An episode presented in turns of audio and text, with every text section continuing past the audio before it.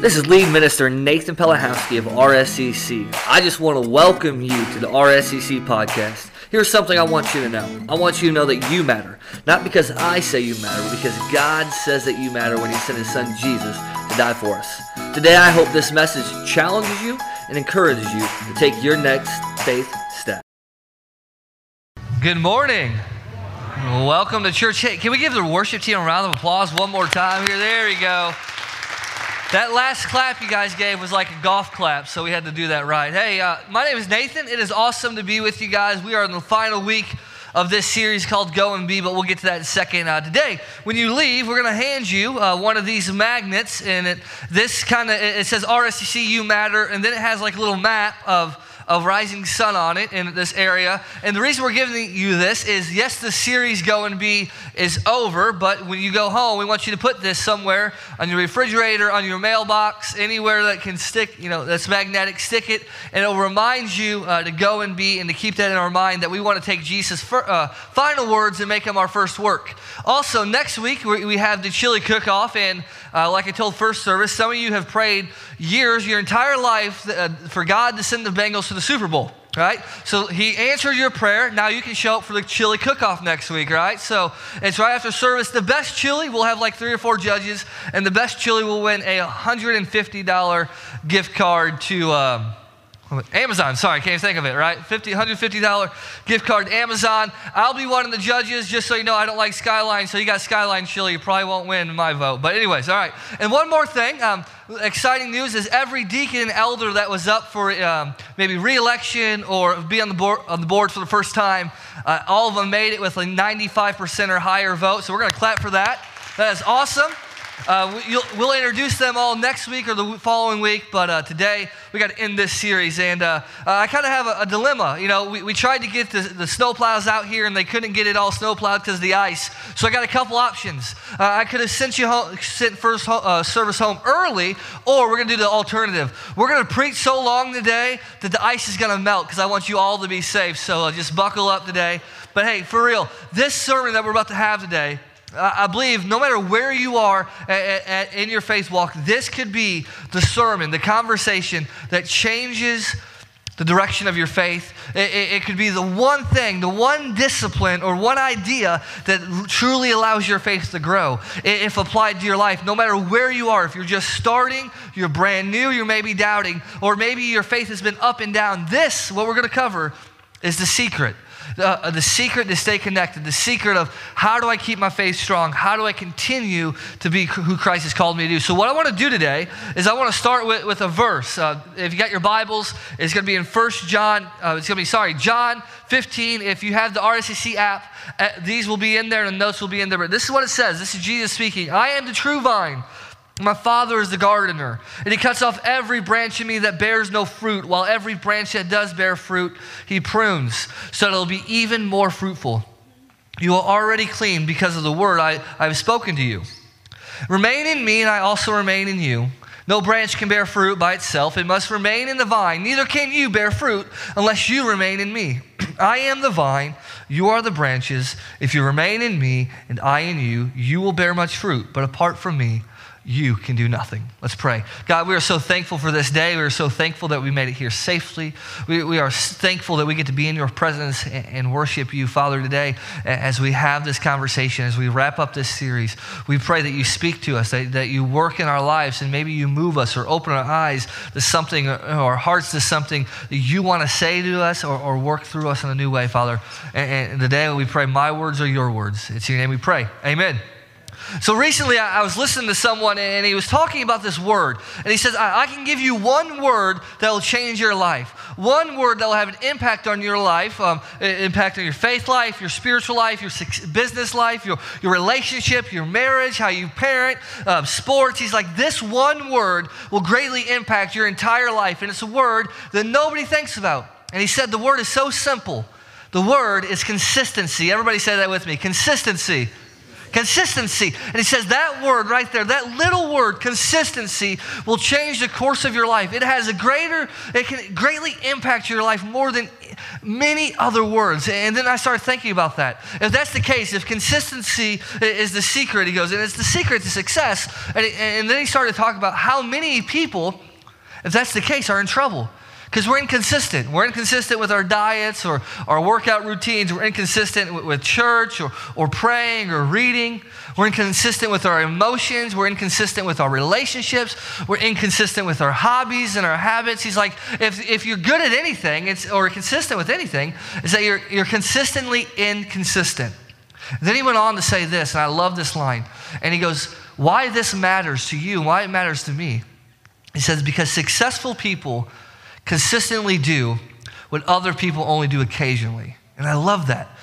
Successful people do what other do what other people do occasionally. They do it consistently. He's like they're consistent. And he goes here's the secret to your life. You're not what you do occasionally. You're what you do consistently. And it's this idea it's not about what we do occasionally that makes the difference. It's what we do consistently. Think about think about fitness if you occasionally hit the gym or occasionally do cardio, it's really not going to make a difference. It's what you do consistently. And what we do occasionally is not what makes a difference. It's consistently. And same with our faith, and same with our life. Like, think about Tom Brady. He just retired. He consistently did what others only did occasionally. Musicians or bands, they consistently put out good music that other people only put out occasionally. And in our faith, it's consistency. Consistency in going to church and being in church, consistently praying, consistently, you know, reading scripture, consistently doing the spiritual disciplines. And what we need to do is is, and it's the secret to our faith, is we need to consistently stay connected to Christ. Consistently. Consistency is the key. Being consistent in your faith is so more, much more important than we, we talk about.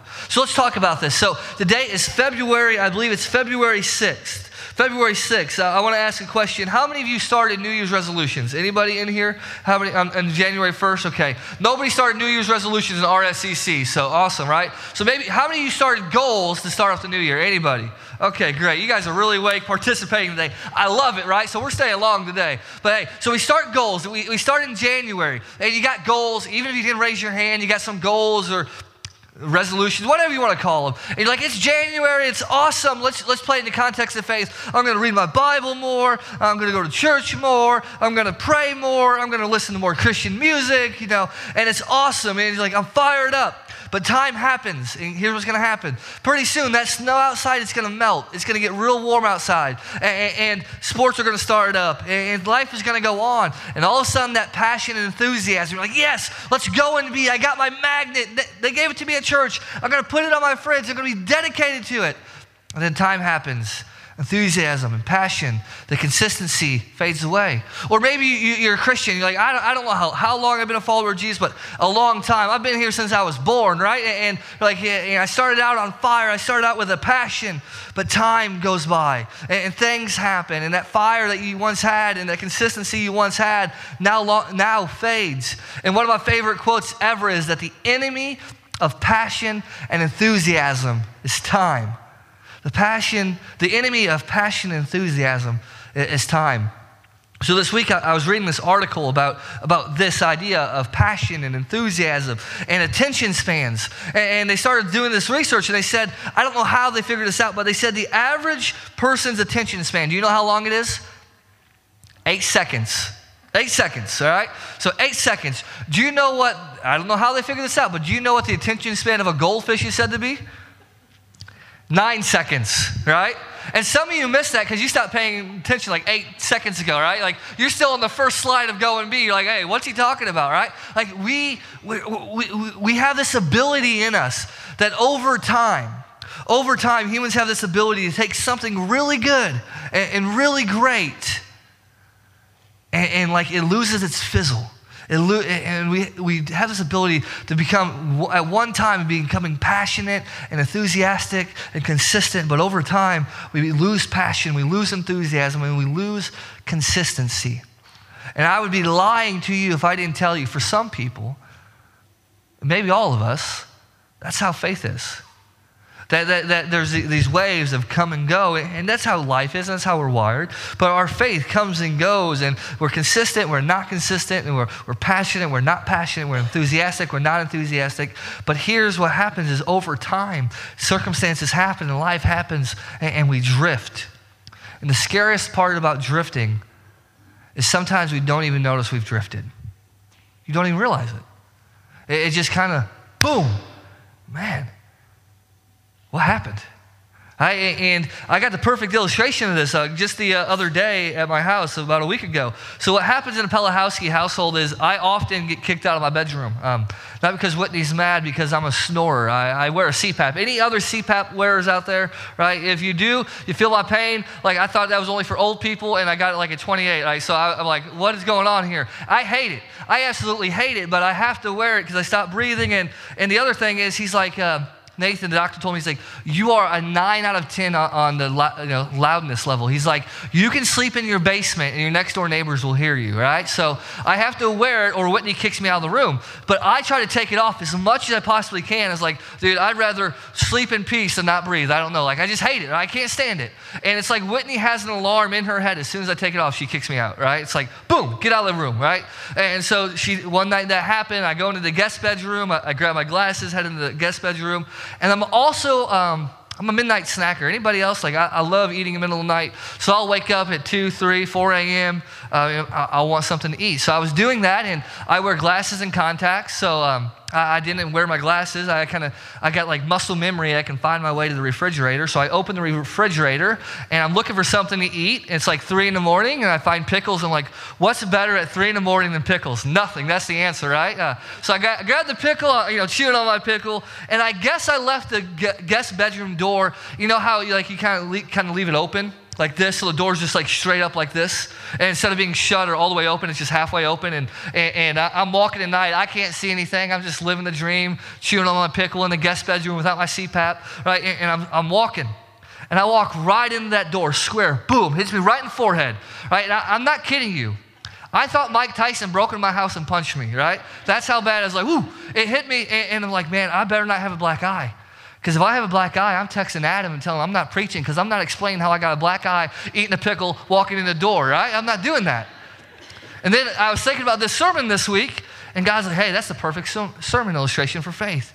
Because all of a sudden we're walking, we're living faith, and life is going on. You don't even realize it. You're doing good. You're making money. You got the house. You got the cars. You got the body, right? You got everything. And boom, you look at your life. You're like, what happened? It's like, I, I haven't been, I, it's February 6th. I haven't been to church since COVID 2020. It's like, and then you realize, like, man, I know my little Bible app, it tells me like how many days in a row that I, I read my Bible. It's like zero. It's like, when did that happen? I, I can't tell you the last time I, I prayed. Can't tell you. What happens is we drifted and we don't even realize it. And throughout Scripture, in you know the Old Testament and New Testament, the Old Testament, if you didn't know, is kind of you know the creation story and how God's going to redeem the world through the Israelites and how He's working. And He tells the Israelites over and over again, He's like, "Hey, listen, don't drift from me." And the history of the Israelites, and you got the prophets, and all, they've drifted, and God's calling them back. And, and then in the New Testament, there, there's verses where Paul wrote, or other letters, or even Jesus talks about this, and, and we're warned, "Hey, don't drift." But the author of Hebrews, he, he writes this. He says, we must pay careful attention. He's like, pay attention. No goldfish memory in here. It's like, no goldfish attention, uh, attention span. Pay attention. Pay careful attention, therefore, to what we have heard. He's like, you've heard the gospel. You heard what Jesus said. Pay careful attention then. You know this. You know the truth. Pay careful attention, not to drift away. Everybody say, drift away. He's like, don't drift away. Don't drift away. Whatever you do, pay careful attention. Pay careful attention. Don't drift away. Don't drift away. Don't drift away. Don't drift away. But here's the reality we do drift, don't we? We drift and we don't even realize it. So, what I want to do before we even get into what Jesus has to say is I want to look at reasons and I want to do four reasons. It's not a comprehensive list. I can't go over every reason why we drift, but I want to bring up four areas that I see, I've experienced it because I'm like you guys. I, I, I do this for a living right? So, uh, you know, it's not, it's not like I walk into my, my office every week and the, the Bible's floating over my desk, right? Like I'm so spiritual. No, I struggle with this. And, and so I want to talk about real issues that really happen. And there's four areas that I see over and over again. And we're not calling anybody out, we're just speaking truth. So if this is you, if one of these areas are you, we're right here with you. We understand. But here's the four areas I see. One, this is the number one I see from my perspective of standing on the stage an out of control schedule meaning Google Calendar, Event Link, our kids' sports, our, our calendar rules our life. And, and, throughout the gospel, we're, we're, told to redeem time. In the book of Psalms, it says, So teach us to number our days that we may apply our, our hearts unto wisdom. Teach us to live with wisdom in our days. Well, what happens is we get so busy, our lives get so packed and so packed that eventually you can only do so much. So something has to get cut out. And the way I explain it is and the way I think about it when I work in my schedule is every time I say yes to something, I'm saying no to someone else. Every time I say yes to do this, I'm saying no to something else. And what I, we have to do is we got to make sure whatever we're saying yes to is more important than what we're saying no to. That our yeses are greater than our nos, right? So you don't want to say yes to bad things and no to good things, right? You say yes to bad things and gets in the way of doing good things. But what happens is that we start having to cut areas out. And for whatever reason, what I see people cut out as they start cutting out spiritual disciplines. They're like, well, you know, uh, we tell ourselves to lie. Well, uh, you know, I'm going to sleep in a little bit today. I'm not going to do my devotion, but I'll do it later, right? We never do it later, right? It's like the same lie, like, hey, I'll eat unhealthy today, but I'll eat healthy tomorrow, and we just never eat healthy, right? It's, so we start cutting it out, and we start saying, well, I don't have enough time to pray. I don't have enough time for church attendance. I don't have enough time for, you know, doing the devotion. I don't have enough time. I don't have enough time. I don't have enough time. So you start cutting out these spiritual disciplines. You start cutting out time with God, and what we do is we sacrifice the best things in life by spending time on doing things that are just pretty good.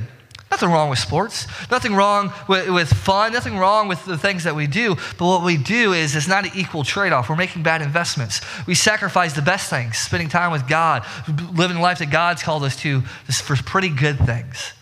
And anytime we cut out the, the, the pretty good, the, the, the, best things of spending time with God and praying, and this, what we're doing right now, which is so important, being in community and reading, we start cutting that, cutting that out, you will always find yourself drifting.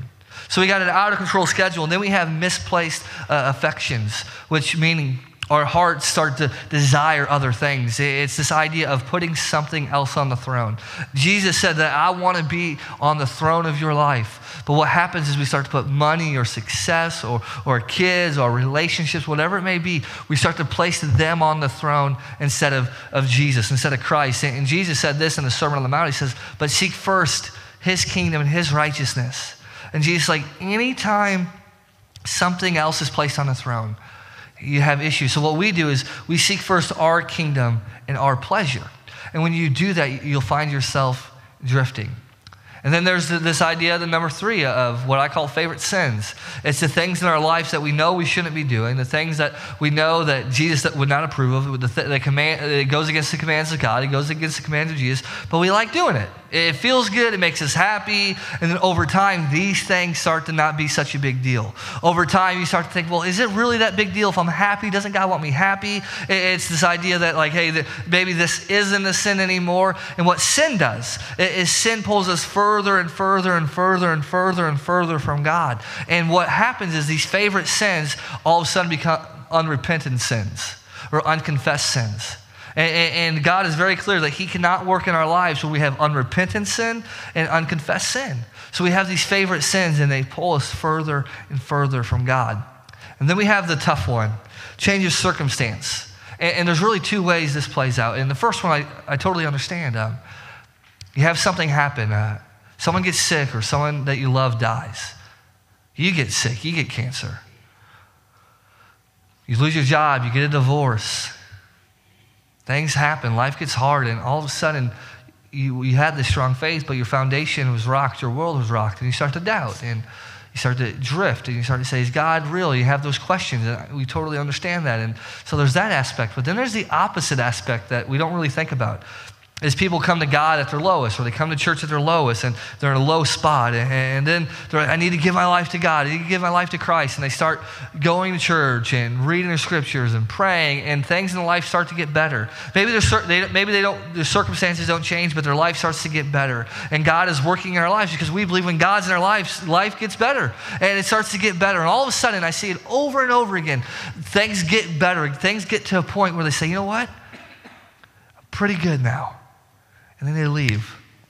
Stop going to church, stop praying, stop, stop reading the Bible, and that will cause you to drift. So these reasons cause us to drift, and there's many more reasons, and there are many other reasons, and, and these aren't these don't even mention why people don't believe. These don't even mention why, you know other things, but these are pretty good four topics or areas that we see people drifting. So the question becomes.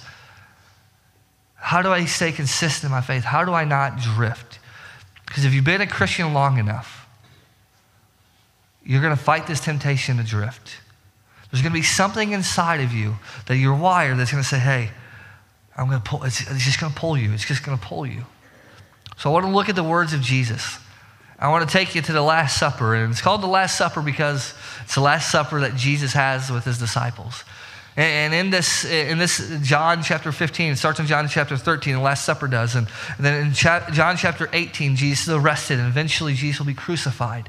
And, so in the Last Supper, this is really, it's not his parting words, but in some ways it is. It's like, hey, I don't have time to tell you everything when, after I rise from the grave, but I, I want to tell you now. And in the Last Supper, he, he gives seven I am statements. I, I, am the, you know, the bread of life. And he says all these things I am, I am. And he's telling his disciples who he is.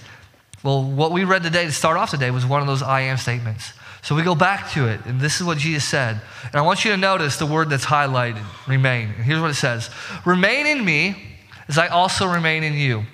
No branch can bear fruit by itself, it must remain in the vine. Neither can you bear fruit unless you remain in me. I am the vine, you are the branches. If you remain in me and I in you, you will bear much fruit, but apart from me, you can do nothing. So this is what Jesus does, and it's so cool. He was such a dynamic and great teacher at the time, and he used everybody's like, why do you use such simple illustrations? Because look, Jesus uses simple illustrations. I call this street level simplicity. He looks around and he looks around and he sees some vines and he sees some branches. He goes, Listen, guys, I'm not gonna be here much longer. Peter, you paying attention? Matthew, paying attention? James, John, you paying attention? Pay attention. I am the vine. I am the vine, you are the branches. I am the vine, you are the branches. You need to remain in me, and I in you. He's like, it's so simple. I'm going to be gone. Here's what I want you to do I want you to remain in me. Here's uh, Peter, Peter, listen, Peter, nothing else. I want you to remain in me. Some translations say abide in me, which literally means stay put. He's like, I'm going to physically be gone. I'm going to be arrested. I'm going to be crucified. I'm going to raise from the, uh, raise from the grave, and I'm going to send to the Father. I am no longer going to physically be with you. I am no longer going to be in your physical presence. And, and when I'm gone, here's what I need you to do. He's like, it's so simple, so simple, so simple, so simple. Remain in me. And here's what he's saying I need you to do the things I, have told you to do. I need you to live out what you have seen. I need you to keep my commands. In verse 10, he says, If you keep my commands, you will remain in my love. And if you're in my love, you're remaining in me, just as I have kept my Father's commands and I remain in him. He's like, guys, I'm going to be gone. And, and how you're going to remain in me is by living out the life I've called you to live. It starts with loving the Lord your God with all your mind, all your heart, all your soul, and all your strength, and love your neighbor as yourself. He's like, love God and love other people. And he's like, just remain in me. So for you and me, it's like, listen, we got to love God. We got to love people. We got to read our Bibles. We got to pray. We got to go to church. We got to be involved in the community. He's like, live out your faith. And that is how you, that is how you remain in me. I'm going to be gone. You want to go and be, he says, remain in me. That's the secret. You want to know how you won't drift? You want to know how, how you, your faith will stay strong? Remain in me. Want to know how you'll get through those sins and those tough times and, and how you get through your circumstances and how you get through your busy schedules and how you get through wanting to put something else on the throne? He's like, remain in me. And I love this quote. It says, hour by hour, abiding or remaining in Jesus means hour by hour, trusting Him to meet our needs and be all our treasure. This is what we so get wrong. We're like, hey, go get people, go baptize people, and we baptize them, and we're like, that's the finish line. That's not the finish line, that's the starting line. Right? And what happens is we got to do this every day. Like just like you want to, if you want to be fit, just like if you want to grow in knowledge, just like if you want to be successful, every day you have to take steps to be consistently, to do things consistently, to be, be stay fit, to be success, successful in your job. But in our faith, it's day by day, hour by hour, deciding that I'm going to remain in Jesus' commands. I'm going to live it out. I'm going to read my Bible. I'm going to pray. I'm going to go to church. I'm going to be involved in the community. Not because I, I have to, but because I want to remain in Jesus. And so many times we try to complicate this. We tell people, hey, look a certain way, dress a certain way, act a certain way. And yes, there's transformation that happens, but we're like, hey, do this and do that and do this. Church can't look like this and church can't look like that. And we got to sing this and do that. And Jesus says, listen, that's not what I said. He says, I, I keep it simple, street level simplicity. Remain in me. All he wants his disciples to do is to remain in him. Because here's what he knows is going to happen. After this dinner, he knows that he's going to be arrested. And he knows that his disciples are going to watch him publicly be crucified on a hill. And when they see him being crucified and they see people mocking him, they're going to want to leave. They're going to want to go back to their old life. They're going to want to go back to their old circumstances. They're going to want to go back to their favorite sins. They're going to occupy their schedules with things that aren't what Jesus wants them to do.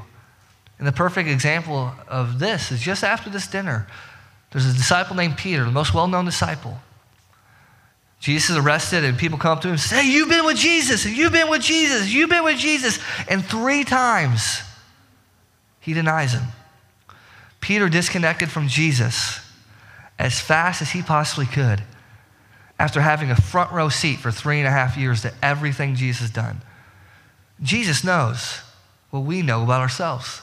So when our circumstances change, our schedules get busy, when our life, when, when we're tempted to do things, when we're, we're living in sin, we're going to want to disconnect. And Jesus, listen, I know, I know you're going to want to do it. It's so human of you. He's like, by 2022, you're going to have an attention span of a goldfish. He's like, I understand. So let me keep it simple. Three words remain in me. And then he goes back in verse 5, he's like, just to be clear, guys, I am the vine, you are the branches.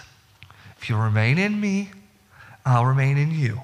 It's, it's a partnership here. It, it's, it's this, this close level partnership. It's this the relationship. And that's why I love this illustration. It's total dependence on one another. He's like, if you remain in me, you will bear much fruit. But apart from me, you can do nothing. In me, you got fruit. Apart from me, you got nothing. And at this time, I, I, think maybe the disciples, and we don't know this for sure, but I, I think maybe this clicked in the disciples' mind. Because earlier Jesus says, I am the true vine. And, and, these disciples, they would have known a little bit about history. They would have known the Old Testament Torah. They would have known the history of Israel. And they would have known that in the Old Testament, maybe you knew this, that Israel was called the vine. But they could not, but they failed to bear fruit for glory of God. So God promised that one day a true vine would come, a vine who would be truly fruitful. And maybe this clicked in their minds, but if it didn't, it gets to click in our mind. Jesus saying, I'm not just another teacher. I'm not just another way of life. I am the way.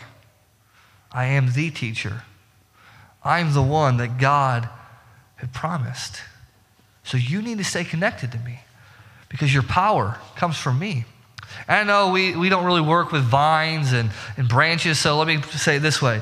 Jesus like, I am your phone charger, you are the phone. You will have no power except if you are charged to me. At this point in that illustration, every single one of us, especially millennials and older, we're like, okay, if Jesus is the way to charge my phone, I'm staying connected to him because there's nothing worse than a dead phone, right? Right? There's nothing worse than it. So stay connected. And what Jesus is saying, if you stay connected to me, you're going to have power to produce fruit in your life and stay consistent in your faith. You're going to produce something. He says you're going to produce fruit because good branches produce fruit. I'm not a gardener, I don't like gardening, but I know that good branches produce fruit. Trees produce leaves, grapevine, you know, grapevines produce grapes, apple trees produce apples, right? It, branches produce fruit. And a fruit, the fruit, the, this idea is this it describes a person's outward actions that result from the condition of the heart. It's this idea that you've been changed on the inside. So, what Jesus is saying is like, listen, when you're with me, you're going to have fruit. He's not going to say, he's not saying that Amazon's going to ship watermelon and strawberries to your house, right? Bezos isn't giving nothing for free away. But here's what he's saying He's saying, listen, you're connected to me. Your heart is going to change. There's going to be something that changes in your life. And he's like, there's going to be fruit. So the question becomes, how do I know if I have fruit? How do I know what this fruit is? Because we probably think it's this deep theological answer. But this fruit is street level simplicity. Here's, what, here's the measuring stick it's called the fruit of the Spirit love. Love. Right? We talk about that a lot. Joy, peace, forbearance, kindness, goodness faithfulness, gentleness, and self control. Against these such things there is no law.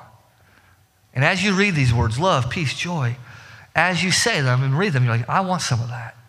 The people in your life wants you to be these things. Whitney wants me to be these things. Your spouse wants you to be these things. This is the fruit. When you're with Jesus, here, here's what's going to happen. When you're connected, you're going to be loving, you're going to be joyful, you're going to be peace, you're going to be forbearance. Why is it some of the most grumpy people in the world are Christians?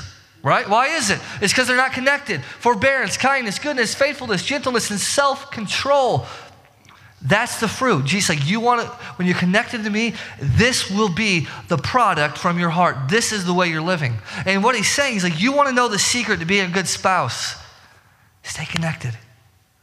You want to, you, know, you want to know the secret to loving people that you can't stand? Stay connected.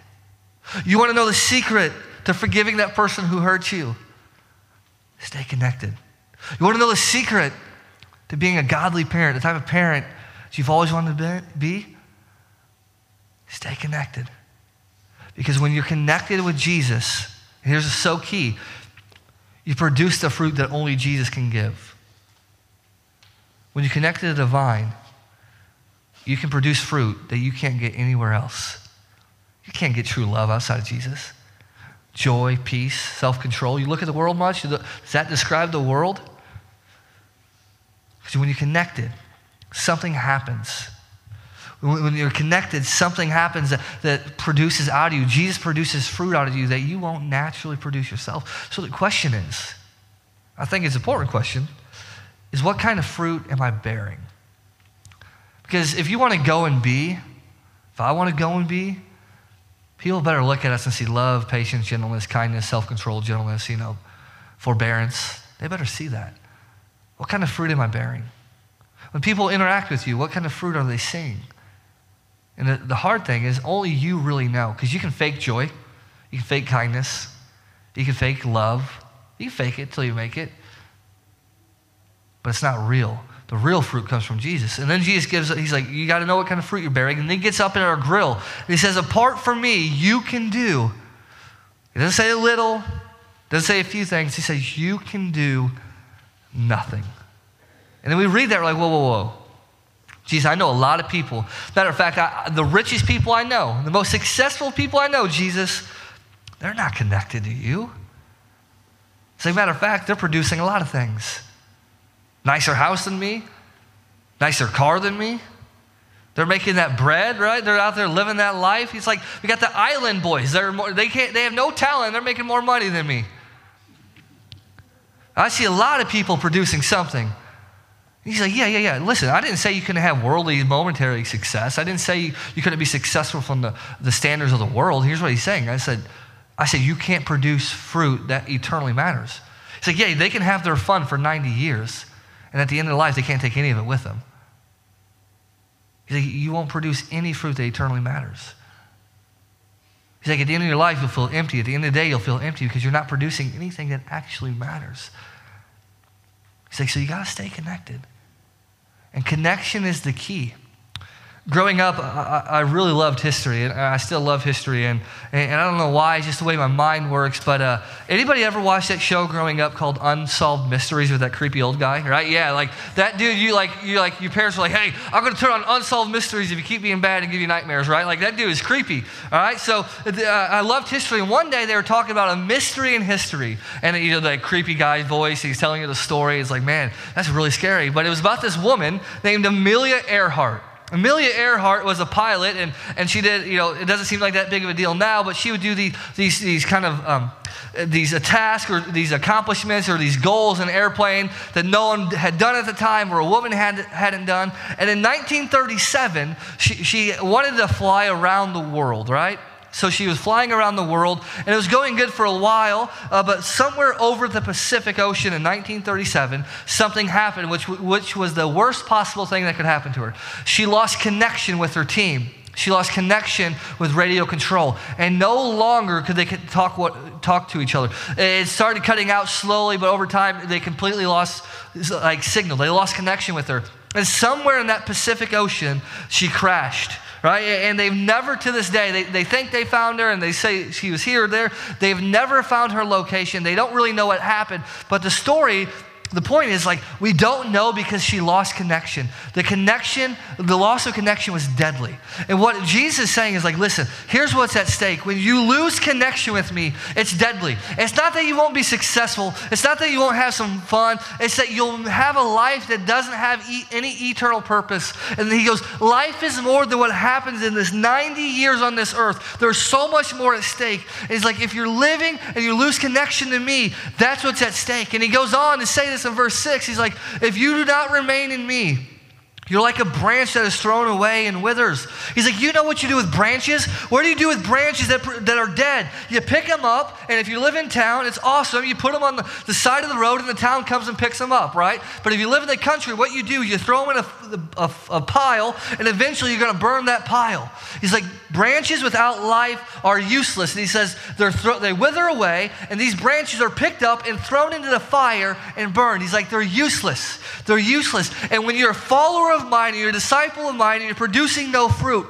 you're like a branch that withers away. He's like, You're not really following, you're not producing anything, and you're in the most deadly spot you could ever be. Because branches that, that don't produce fruit, branches that, that don't stay connected, wither away and throw it in the fire and burn. And you know what imagery he's using here. So here's what he's saying street level simplicity. I don't want that to happen to you.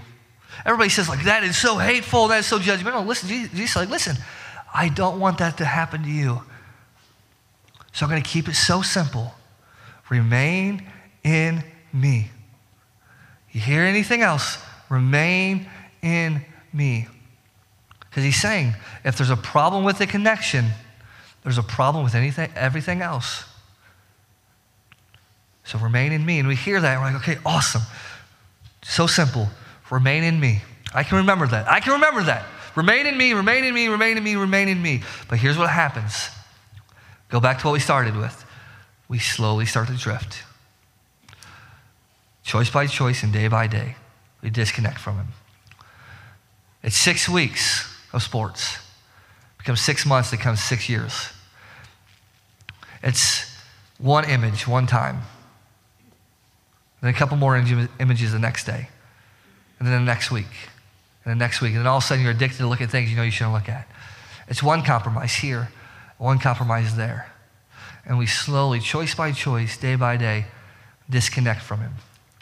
And it's kind of like this. If you ever been to the beach, like you know, you, you, set up all your stuff on the beach, and like you got your own, you got your cooler, you got your whatever you bring to the beach, you're, you're looking good. You got your sunscreen because we're from, you know, we're from Indiana. We don't get the sun all the time, so if we don't have sunscreen on, we'll look like the lobsters. So we got, you know, we put it right here. And what happens is over time, like we started here, we get in the water, we start swimming, boogie boarding, you know, whatever you're doing. I don't know what you're doing, right? And, and, then over time, 10, 15 minutes go by, and you don't even realize it, but that current has pushed you so far over here, right? He's like, how in the world did I get here, right? Like you're just having fun with the dolphins, and you're like, I'm so far from my stuff, I don't even know where I am. And that's what happens is we just slowly drift.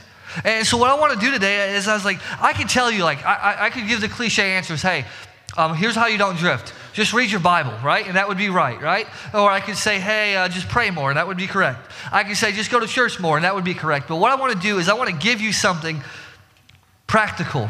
And it may not be practical to you, but it's, it, it's something I want to do because if we don't consistently take steps to remain, we will always drift back towards disconnection. If you're not consistently taking steps, you will drift away. So here's something I do that I learned from me, and I want to just give you a tool that works for me. Because I can say pray more, go to church more, and read the Bible more, all are true. But I want to, t- I want to teach you a prayer. And it's not my own prayer, it's a prayer from Psalm 139. You don't have to say it word for word, but it's this idea of waking up and proactively. It's not just prayer, but it's communicating to God. And here's what the prayer says it says, Search me, O God, and know my heart. Where does fruit come? Fruit comes from the heart, right? Know my heart, right? And, and know my anxious thoughts. Point out anything in me that offends you and leads me along the path of everlasting. Here's what we do. You want to you want to stop drifting? You want to stay connected? You say, God, I want you to search me. You know what's going on in here. You know my heart. I want you to search me. And I want you to point out anything in my life that's getting in the way any sins, any scheduling, any affections, any circumstances that are, are, causing me to disconnect from you. And I want you to point them out. Because, God, I want to stay connected to you because you are my power source. You are what makes life better. You are the way I produce fruit. God, I want to do everything I can to produce fruit. So, God, please point it out. Make it clear to me. I need signs. I need signals. God, point out anything in my life that's getting in the way. And Jesus says, What happens when you do that? He, says in verse 2. He's like, The Father, the gardener, he cuts off every branch that bears no fruit. Right? So he's like, if you bear no fruit, you're cut off. But, well, every branch that does bear fruit, he prunes so it can produce more fruit. When you pray that prayer and you get in this mindset, God, point out anything in me that gets in your way, God will start cutting. He'll start cutting things out like sin, mindsets, addictions, affections, attitudes that get in the way. And he does that so he can produce fruit. This series is called Go and Be. But you can't be if you're not connected. And I want to remind you why, why this series is so important, why I want to end with this is because we truly want to see people saved through Jesus Christ. We believe we live in a hurting and broken world. And, and we believe that there are people in this community every week who are living in darkness without Christ. There are kids in this school system. If you don't know, call CMHC up. They'll tell you they're thinking about taking their lives every single day because they don't feel valued and loved. We can do that. We can value them, we can love them. There are people you love who are going to spend eternity somewhere, either with Jesus or away from Jesus. There are people who need to hear the gospel. So we need to make sure we're remaining so we can go reach those people because they depend on us. They need us. And I want to say it this way to just wrap this series up on this next slide. They need us to go and be. They need us to. It's not a matter if you want, they need us to. They need us to. It's, it's too risky not to. They need us to.